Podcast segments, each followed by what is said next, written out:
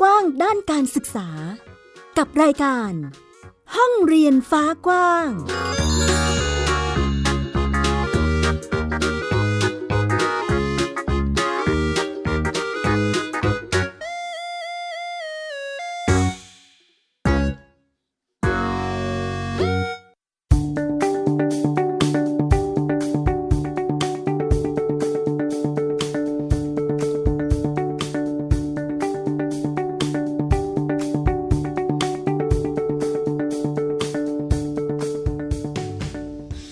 ดีค่ะ ต้อนรับเข้าสู่รายการห้องเรียนฟ้ากว้างนะคะ วันนี้มีหลากหลายประเด็นให้ได้ติดตามกัน ไม่ว่าจะเป็นกิจกรรมทะเลของหนู กิจกรรมที่วาดภาพเพื่อเรียนรู้ความอุดมสมบูรณ์ของท้องทะเลที่จังหวัดสงขลา นอกจากนี้จะพาไปที่ห้องเรียนตามใจ อยากรู้เรื่องอะไร ก็ร่วมกันออกแบบและออกไปเรียนรู้กับชุมชน ที่โรงเรียนบ้านตรำดมอำเภอดำดวนจังหวัดสุรินทร์ และเรื่องสุดท้ายกับการเลี้ยงดูครอบครัวที่มีลูก LGBT ว่าจะมีการเลี้ยงลูกอย่างไร ไปติดตามกันค่ะ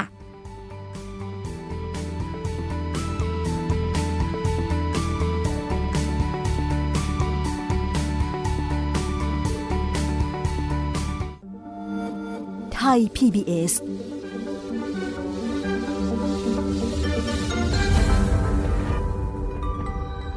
กลับมาพบกับดิฉันอัยดาสนศรีกันเช่นเคยค่ะ คุณผู้ฟังกับหลายประเด็นที่เราจะมาร่วมกันพูดคุยในวันนี้นะคะ ขอเริ่มต้นกันที่เรื่องแรกกับกิจกรรมทะเลของหนู พาไปที่บ้านปากบางที่ตำบลสักกอมอำเภอจนะจังหวัดสงขลาค่ะ ชาวบ้านในชุมชนรวมกลุ่มอาหารปันรักจัดกิจกรรมชวนเด็กๆ วาดภาพเรียนรู้ความอุดมสมบูรณ์ของท้องทะเล ผ่านกิจกรรมที่ชื่อว่า ทะเลของหนู ตอนปลาจระเม็ด ที่พบมากในฤดูกาลนี้นะคะ นอกจากนี้น้องๆยังชวนกันสังเกตแล้วก็เล่าเรื่อง สะท้อนภาพทะเลอายุยืนที่พวกเขาอยากจะเห็น คุณปุณรดาคชรัตน์นะคะนักข่าวพลเมืองในพื้นที่ ได้มีการร่วมกันสื่อสารเรื่องนี้กันเข้ามาจากอำเภอจนะที่จังหวัดสงขลาไปฟังกันค่ะเช้าแล้วก็แมงกะพรุนแล้วก็เต่า ภาพทะเลอายุยืนยาวผลงานของน้องๆลูกหล้านชาวประมงพื้นบ้าน บ้านปากบางตำบลสะกอมอำเภอจะนะจังหวัดสงขลาเป็นส่วนหนึ่งของกิจกรรมทะเลของนูตอนป๋าจระเม็ดก่อนเริ่มกิจกรรมวาดรูปน้องๆทุกคนได้รับโจทย์บอกถึงอาหารทะเลที่ตัวเองชอบ แล้วก็ไปจ่ายตลาดกัน ตรงนี้เริ่มเข้าสู่ฤดูปลาจระเม็ดเด็กๆจึงมีโอกาสให้สังเกตลักษณะที่คล้ายและแตกต่างของปลาจระเม็ดดำปลาจระเม็ดขาว และปลาจระเม็ดเทาหรือที่เรียกกันว่าปลาเต้าเตยไปด้วย ก่อนที่จะเลือกมาปรุงเป็นอาหารสำหรับมื้อกลางวันอาล่างนี้สามารถพาไปครัวคุกกี้มินก็ได้อร่อยไปเลย เป็นปลาสดๆจากทะเลของธรรมชาติตาตาสากโรงงานตัวนู้นนั่นเราเราจะเอากินปลาล่างนี้เลยตัวนู้นปกติมันเป็นวิถีชุมชนของของเด็กอยู่แล้ว คือเขาเห็นมาตั้งแต่เล็ก ๆ ตั้งแต่เด็ก แล้วทีนี้พอมาร่วมกันก็เขาจะได้แลกเปลี่ยนความคิดเห็นแล้วก็มันเหมือนกับว่าหรือหรือความ ความเป็นชุมชนของเขาขึ้นมาอีกครั้งหนึ่งให้มันเด่นขึ้นมาอีกทีนึงเหมือนเอาเด็กเอาเด็กมาทำเรื่องกิจกรรมนี้ก็คือว่า คือมันให้เด็กมันได้รู้สึกว่าเออนี่ก็คือห่วงได้ห่วงเห็นทำได้ห่วงเห็นเอออาหารทะเลอะไรแบบเนี้ยค่ะ กิจกรรมครั้งนี้เนี่ยมันเริ่มมาจาก ครูเนี่ยเป็นคนคิดขึ้นมาเอง ซึ่งการคิดครั้งนี้ของครูก็คิดมาจากว่าเอ๊ะชุมชนมันมีทรัพยากรเยอะมาก แล้วก็จะทำยังไงให้คนข้างนอกได้รับรู้ ในขณะเดียวกันนั้นก็อยากจะให้เด็กในชุมชนได้เรียนรู้ด้วย ให้น้องๆมารวมวาดรูป รูปของอาหารทะเลทรัพยากรของทะเลจนะเรา ให้น้องๆได้เรียนรู้ ผ่านภาพศิลปะ ภาพเขียนภาพวาดนะครับ เพื่อจะได้สร้างจิตสำนึกปลูกฝังให้เด็กๆได้ รู้สึกหวงแหนทะเลของเรานะครับกิจกรรมทะเลของหนูในครั้งนี้นอกจากจะสร้างความรู้ ความสนุกสนานให้ทางเด็กและผู้ใหญ่ในชุมชนแล้วสิ่งสำคัญยังสร้างความรักความห่วงแหนต่อชุมชน และทรัพยากรนาบางของพวกเขาเอง ปุณรดาคชรัตน์รายงานค่ะต่อกันที่เรื่องของห้องเรียนตามใจค่ะ คุณผู้ฟัง ไปกันที่โรงเรียนบ้านตรำดมอำเภอลำดวนจังหวัดสุรินทร์ครูแอด หรือว่าคุณพรมพิริยะบุตรงามนะคะได้เล่าถึงกิจกรรมการเรียนรู้ประวัติศาสตร์ชุมชน ของน้องๆนนักเรียนที่นี่มาให้ได้ฟังกันนะคะ ซึ่งเขาจะใช้เวลาว่างหลังจากที่เลิกเรียนแล้ว หรือว่าในช่วงวันเสาร์วันอาทิตย์ ไปทำกิจกรรมที่เรียกว่าห้องเรียนตามใจ ถามว่าการเรียนรู้เป็นอย่างไรนะคะนั่นก็คือ ถ้าพวกเขาอยากรู้เรื่องอะไร ก็มาร่วมกันออกแบบ และออกไปเรียนรู้ร่วมกันในชุมชนค่ะ ล่าสุดเป็นเรื่องราวประวัติศาสตร์ของชุมชน โดยการค้นหาข้อมูลสำรวจพื้นที่ที่เกี่ยวข้อง พร้อมทั้งกับพูดคุยกับครูภูมิปัญญานะคะ ซึ่งก็เป็นผู้สูงอายุที่อยู่ในชุมชนนั่นแหละค่ะนำมาวิเคราะห์ค้นหาประเด็นในการเรียนรู้ อย่างสร้างสรรค์ สร้างจิตสำนึกในการหวงแหนชุมชนของพวกเขาด้วยนะคะ โดยก่อนหน้านี้เนี่ย น้องๆเขาก็มีการเรียนรู้ทักษะการหาปลาทำเกษตร แล้วก็อาหารพื้นบ้านไปบ้างแล้วนั่นเองค่ะ ก็เป็นการเรียนรู้แบบตามใจ อยากเรียนอะไรออกไปเรียนรู้กันถือว่าเป็นความเข้มแข็งอย่างหนึ่ง ของโรงเรียนในชุมชนนะคะ อีกหนึ่งพื้นที่ค่ะ คุณผู้ฟังที่มีการรายงานกันเข้ามาผ่านแอปพลิเคชัน C s i กับทางไทย PBS หยิบมาฝากกัน นั่นก็คือ ความร่วมมือในการดูแลโรงเรียนร่วมกันของชาวบ้านที่บ้านแม่แพน้อยอำเภอศพเมยจังหวัดแพร่ห้องสอน ทั้งคุณครูนักเรียนแล้วก็ผู้ปกครองในชุมชนเนี่ยเขามาช่วยกันคนละไม้คนละมือ ก่อสร้างทางเดิน เพื่ออำนวยความสะดวกให้กับน้องๆนนักเรียน ในช่วงหน้าฝนที่กำลังจะมาถึงนี้ค่ะ แล้วก็ มีการสร้างโรงครัวทดแทนหลังเดิมนะคะซึ่งก็เสียหายจากพายุไปเมื่อปีที่ผ่านมา ส่วนงบประมาณเองก็ได้รับการระดมทุนช่วยเหลือกันเข้ามานะคะ เพราะว่าที่นี่เนี่ยเป็นโรงเรียนขนาดเล็ก มีนักเรียนเพียงแค่ 59 คนเท่านั้น มีงบประมาณจำกัดค่ะ ดังนั้นเพื่อเป็นการลดต้นทุนค่าแรงช่าง ชาวบ้านเขาก็เลยมาร่วมกันทำนะคะเขาก็ช่วยกันก่อสร้างทั้งทางเดินรวมไปถึง โรงอาหารที่ทำขึ้นด้วยนะคะซึ่งโรงเรียนบ้านแม่แพน้อยเนี่ยก็อยู่ในชุมชนพื้นที่สูงนะคะแล้วก็ห่างไกลด้วย จะพัฒนาจะซ่อมแซมอะไร ปรับปรุงอะไรก็อาจจะใช้เวลานานทั้งเรื่องของการขนส่งวัสดุ รวมไปถึงถ้าเกิดเป็นช่างจากนอกพื้นที่เนี่ยก็อาจจะเดินทางไม่สะดวก แล้วก็อาจจะใช้เวลานานด้วย ดังนั้นคนในชุมชนเขาก็เลยมาช่วยเหลือกันแบบนี้นั่นเองค่ะ ก็เป็นบรรยากาศดีๆนะคะของการเรียนรู้ร่วมกันของคนในชุมชนนะที่เขาลงแรงลงใจนะคะช่วยกันทำนั่นเองค่ะ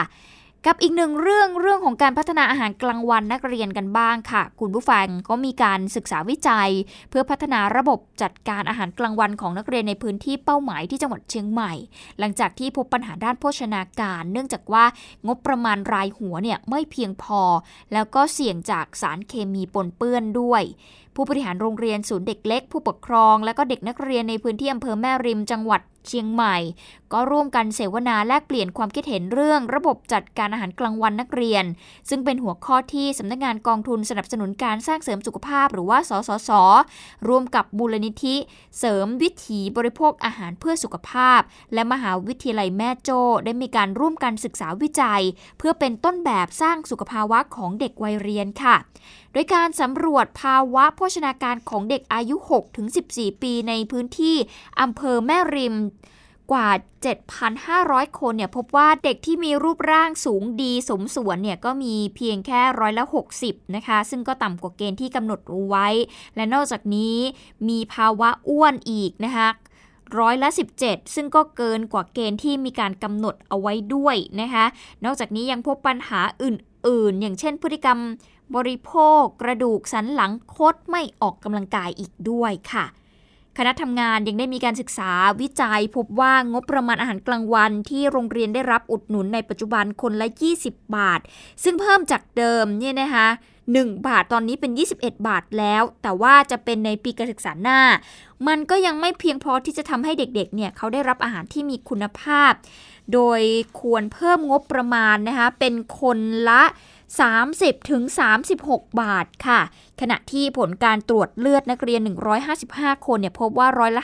55 อยู่ในเกณฑ์เสี่ยง แล้วก็ร้อยละ 29 เนี่ยอยู่ในเกณฑ์ปลอดภัย ซึ่งก็มีข้อเสนอให้มีระบบบริหารจัดการเพื่อนำผักปลอดสารพิษเนี่ยนะคะ มาใช้เป็นวัตถุดิบในการประกอบอาหาร ไปฟังเสียงของคุณสง่าดามาพงศ์ผู้ทรงคุณวุฒิสสสและที่ปรึกษากรมอนามัย พูดถึงประเด็นนี้กันค่ะ ชุมชนที่อยู่รอบๆ โรงเรียนและศูนย์เด็กเล็ก ได้ปลูกผักอินทรีย์ผักปลอดภัย แล้วนำผักเหล่านั้น ผลไม้เหล่านั้นอาหารเหล่านั้นไหลเข้าสู่ครัวโรงเรียน เพื่อจะให้เด็กได้กินอาหารปลอดภัย เรากำลังหาคำตอบว่าเราจะทำอย่างไรที่จะให้เด็กไทยได้กินผักมากขึ้น เด็กไทยไม่กินผัก การไม่กินผักสุขภาพเด็กไม่ดี เราจะทำอย่างไรให้เด็กได้กินอาหารครบห้าหมู่ ให้เด็กมีพฤติกรรมการกินอาหารที่ถูกต้อง และที่สำคัญเหนือสิ่งอื่นใด เรากำลังจะทำให้ทุกโรงเรียนในประเทศไทย มีมาตรฐานด้านอาหารและโภชนาการที่เหมือนเหมือนๆกัน อีกหนึ่งแผนพัฒนาระบบการจัดการอาหารกลางวันของนักเรียนก็คือการสร้างนักโภชนาการประจำชุมชน อย่างน้อยชุมชนละหนึ่งคน เพื่อเข้าไปมีบทบาทดูแลการจัดการอาหารกลางวันในโรงเรียนแล้วก็ศูนย์เด็กเล็กนะคะ โดยหลังจากนี้เนี่ยคณะทำงานก็จะมีการสรุปบทเรียน แล้วก็เตรียมจัดทำข้อเสนอเพื่อที่จะขับเคลื่อน ให้เกิดรูปธรรมในเชิงนโยบายต่อไปนั่นเองค่ะ ก็เป็นอีกหนึ่งประเด็นที่มีการขับเคลื่อนกันอยู่นะคะเรื่องของอาหารกลางวันเด็ก เราจะเห็นได้แล้วล่ะว่าปัญหาก่อนหน้านี้ เจอกับอะไรบ้าง เราเห็นน้ำลดต่อผุดเหมือนกันนะ คุณผู้ฟังเรื่องของการที่นักเรียนมีอาหารที่ดูไม่ไม่ไม่น่ารับประทานรวมไปถึงโภชนาการน้อยใด ๆ ก็ตามเนี่ย มันส่งผลทำให้มีการศึกษาวิจัย และพบว่ามันมีปัญหาจริง และด้วยงบประมาณที่ได้รับอยู่ณตอนนี้ มันก็ไม่สมเหตุสมผลเนาะในยุคนี้นั่นเองนะคะ ต่อไปค่ะกับอีกหนึ่งประเด็นเรื่องของการเปิดพื้นที่รับฟังความคิดเห็นของเยาวชน กว่า 1 ปีแล้วค่ะที่เด็กและเยาวชนได้ร่วมกันออกชุมนุม เรียกร้องให้มีการปฏิรูปในเรื่องต่างๆ แต่ว่าปัญหาเนี่ยยังไม่ได้รับการตอบสนองจากภาครัฐเลยนะคะขณะเดียวกันก็มีการจับแกนนำ นะคะแล้วก็มีการสลายการชุมนุมด้วย มีข้อเสนอจากเวทีเสวนาที่พูดถึงผลกระทบ เมื่อเด็กต้องการมีส่วนร่วม ก็ระบุนะคะว่าต้องการให้รัฐเนี่ยเปิดพื้นที่ปลอดภัย แล้วก็รับฟังเสียงของเด็ก แสดงความคิดเห็นในประเด็นสังคม เพื่อลดความรุนแรงที่จะเกิดขึ้นในอนาคต เราไปติดตามเรื่องนี้กับคุณวิภาปิ่นแก้วค่ะการรวมตัวกันของกลุ่มที่เรียกตัวเองว่านักเรียนเลว บริเวณหน้ากระทรวงศึกษาธิการเมื่อกลางเดือนสิงหาคมปีที่แล้ว การออกมารวมตัวของพวกเขาเกิดจากการเห็นปัญหาเหมือนกัน คือการศึกษาปัจจุบันไม่ตอบโจทย์กับการดำรงชีวิตในอนาคต รวมทั้งมองว่ายังมีการตีกรอบ การริดรอนการละเมิดสิทธิ์ในสถานศึกษา และไม่มีพื้นที่ปลอดภัยสำหรับการแสดงความคิดเห็น ปัญหาเหล่านี้จึงนำไปสู่การเรียกร้องเคลื่อนไหวทางสังคม แต่พอออกมาเคลื่อนไหวแล้วเจอความรุนแรงเจอสิ่งที่ไม่ดี แล้วยังไงต่อเราก็ไม่ได้รับการช่วยเหลือจากใครเลยนอกจากจะต้องฮิวกันเองไปเรื่อยๆ ซึ่งเราใจจริงเราก็อยากให้ภาครัฐเนี่ยเข้ามามีส่วนตรงนี้ อยากให้ภาครัฐจัดพื้นที่ปลอดภัยหรือว่าอยากให้ภาครัฐมีบริการช่วยตรงนี้ แต่สถานการณ์ในตอนนี้ก็คือเรากำลังสู้กับรัฐอยู่ เพราะฉะนั้นรัฐก็ไม่ไม่มาสนใจเราอยู่แล้วเราก็เลยรู้สึกว่า เราพวกเราเด็กๆ เยาวชนต้องวิ่งวิ่งอยู่ในดงหนามกันไปเรื่อยๆ ช่วยกันเองจับมือกันไปเอง ไปเรื่อยๆ จนกว่าจะถึงปลายทาง ซึ่งเราก็ไม่รู้ว่าตรงนั้นคือที่ไหน แล้วเราจะไปถึงกันเมื่อไหร่การออกมาเรียกร้องของเยาวชนไม่ใช่เรื่องใหม่ เคยเกิดขึ้นในอดีต ตัวแทนผู้ปกครองสะท้อนสิ่งที่แตกต่างกันคือ ในอดีตไม่มีช่องทางแสดงออก จึงต้องอดทนต่อปัญหา สำหรับปัจจุบันเยาวชนสามารถสื่อสาร สะท้อนปัญหาผ่านสื่อสังคมออนไลน์ต่างๆ เชื่อมโยงถึงกันได้ และสิ่งสำคัญเยาวชนยุคนี้มีความตื่นตัวมากขึ้น มองปัญหาใกล้ตัว และขยายผลวงกว้าง เสนอให้ผู้ปกครอง โรงเรียน เปิดพื้นที่รับฟัง พูดคุยกับเด็ก ให้มีพื้นที่แสดงความคิดเห็น คือคนที่เป็นพ่อแม่ผู้ปกครองเองเป็นครูบาอาจารย์เองเนี่ยเปิดพื้นที่ ให้เขาได้มาพูดคุยแลกเปลี่ยนกันมากแค่ไหนแล้วฟังเขามากน้อยแค่ไหนผมคิดว่าเมื่อสักครู่นี้น้องน้องพูดได้ได้ชัดเจนนะฮะว่าผู้ใหญ่เองฟังแต่ไม่ได้ยินนะครับคือฟังแบบผ่านผ่านเข้าไป แต่ไม่ได้คิดว่าการฟังของเขาเนี่ยจะฟังแบบเข้าใจ ฟังแบบรู้ว่าเขาในฐานะที่เด็กคนหนึ่งเนี่ยก็สามารถที่จะมีความคิดมีความรู้มีทักษะหลายๆอย่างได้เหมือนกันไม่แพ้ผู้ใหญ่ แล้วแต่มักจะฟังเพื่อที่จะบอกว่าประนามเขาบอกว่าทำไมถึงคิดแบบนี้ทำไมถึงเป็นแบบนี้ ใครหลอกมาหรือเปล่าทำไมถึงเป็นอย่างนั้นทำไมถึงดื้อนะฮะกลายเป็นปัญหา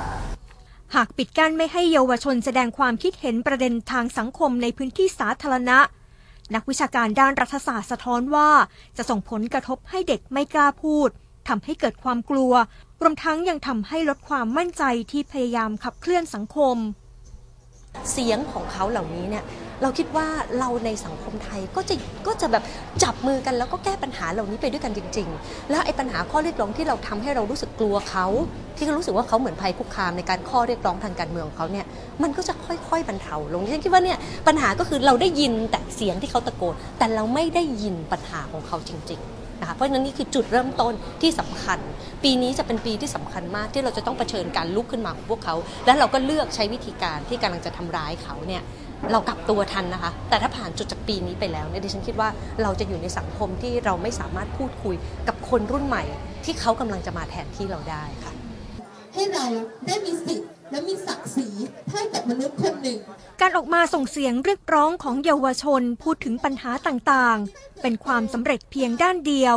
คือการส่งเสียงให้สังคมรับทราบถึงปัญหา แต่รัฐผู้กำหนดนโยบายหรือแก้ปัญหา